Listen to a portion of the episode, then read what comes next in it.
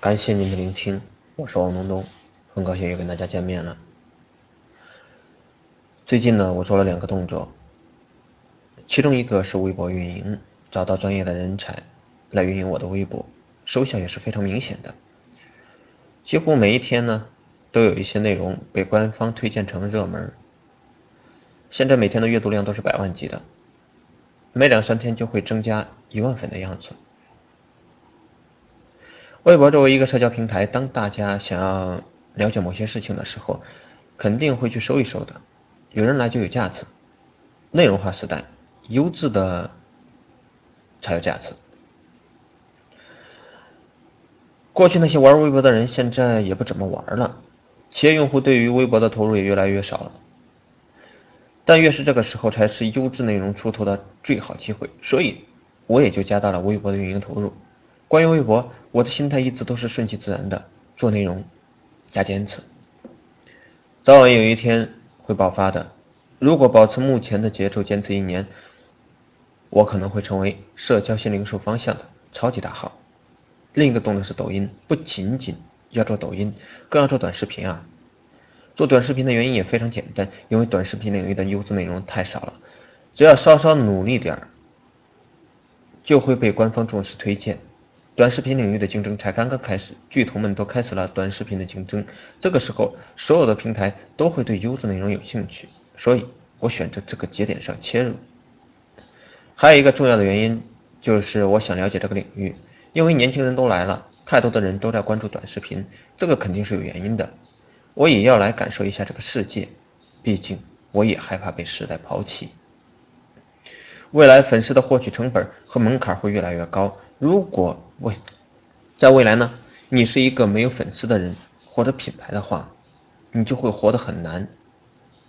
粉丝是时代发展的必然趋势啊，所以说如果有机会获取粉丝，就一定要想尽办法去做。一旦你搞懂了某个平台，最好的办法就是在那个地方坚持下去，用心去做内容运营，坚持是非常重要的事情。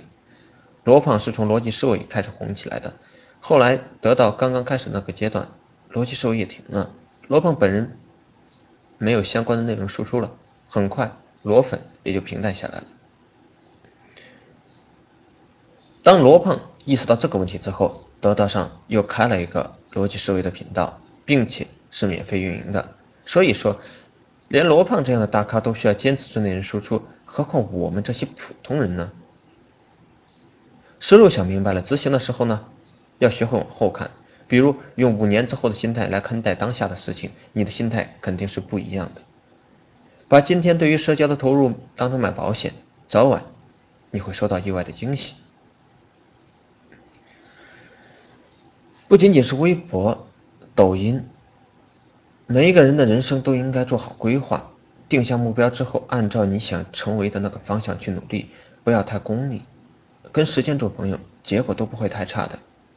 我的文章马上就要突破一千篇了，也不知道当初为什么开始了，也没有明确的目的，只是想把自己的生活做个记录，然后分享给网友们。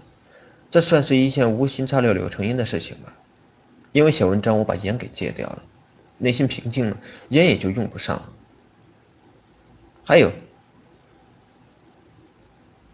就是很多的客户是因为文章成交的，客户因为我的坚持而信任我，因为认同文章中的某些观点而信任王东东。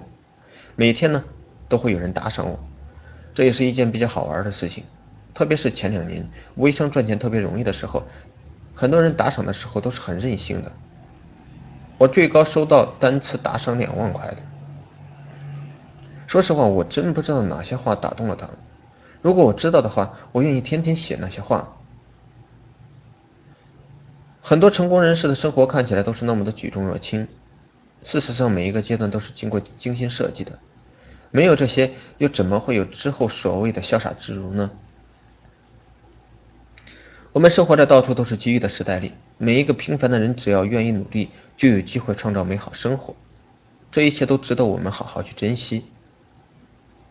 好了，那么我们今天呢，就跟大家讲到这里。更多更好玩的内容呢，我们下一期。再见。